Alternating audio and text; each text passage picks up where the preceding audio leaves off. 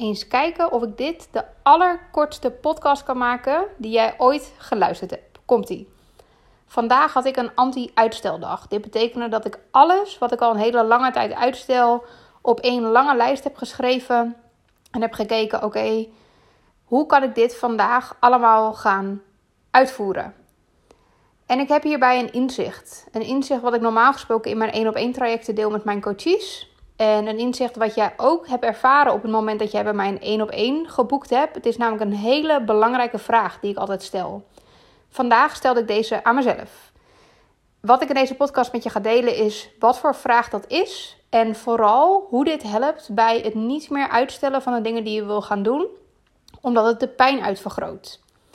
We kennen allemaal wel het gevoel van dat je to-do-lijst afgevinkt is. Hè? Dat je tien dingen erop hebt staan en dat je allemaal boxjes kunt afvinken met gedaan. Dit geeft natuurlijk een ontzettend lekker gevoel. Het idee ook dat dat het gevoel is aan het einde van de dag. Als je ergens mee start, um, dat is voor sommigen een motivatie om te beginnen. Voor heel veel mensen niet. Voor heel veel mensen is het idee van hoe het ongeveer gaat zijn straks en dat lekkere gevoel als het gedaan is. Dat is niet alleen met een to-do-lijst, maar misschien ook met je huis opruimen, misschien met een investering maken, misschien met een coach samenwerken.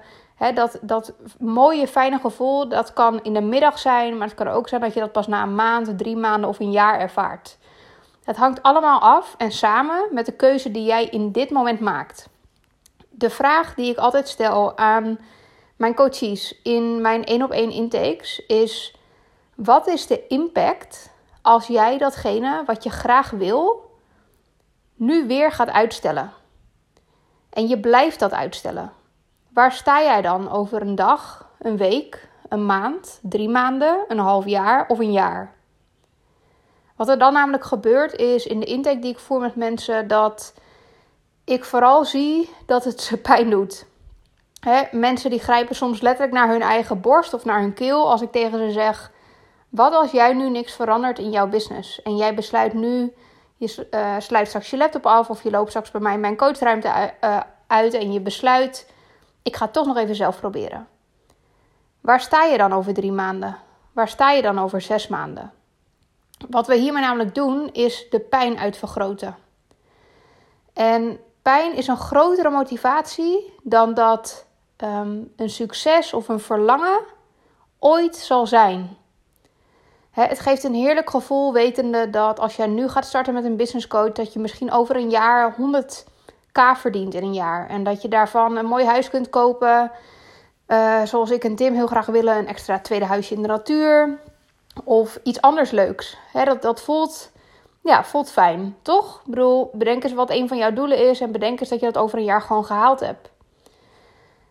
Het voelt fijn, maar het is soms niet de grootste motivatie.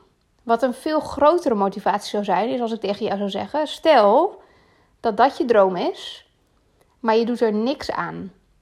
Je blijft je business runnen op de manier zoals je hem nu runt. Je houdt dezelfde klanten die je nu ook hebt, die misschien heel fijn zijn en heel comfortabel, maar dat maakt dat je niet groeit. Of je merkt dat je struggelt in je business of op andere vlakken van je leven en je kijkt dat niet aan. Je vraagt niet om hulp, je verandert niks.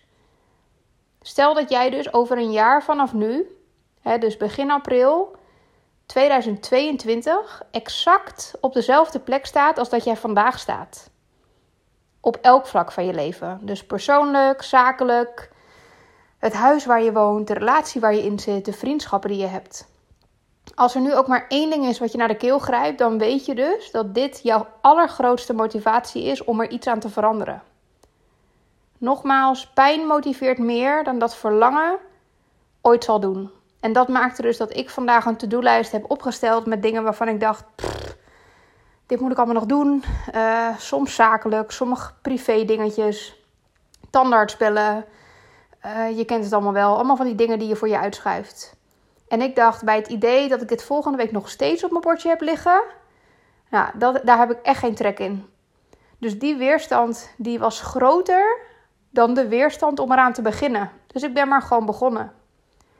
Dus vandaag voor jou de vraag: wat ben jij nu nog aan het uitstellen? Waarvan je weet dat als je dat over een dag, een week, een maand, een jaar nog steeds niet veranderd hebt, dat het je pijn doet. Laat dat dan je allergrootste motivatie zijn.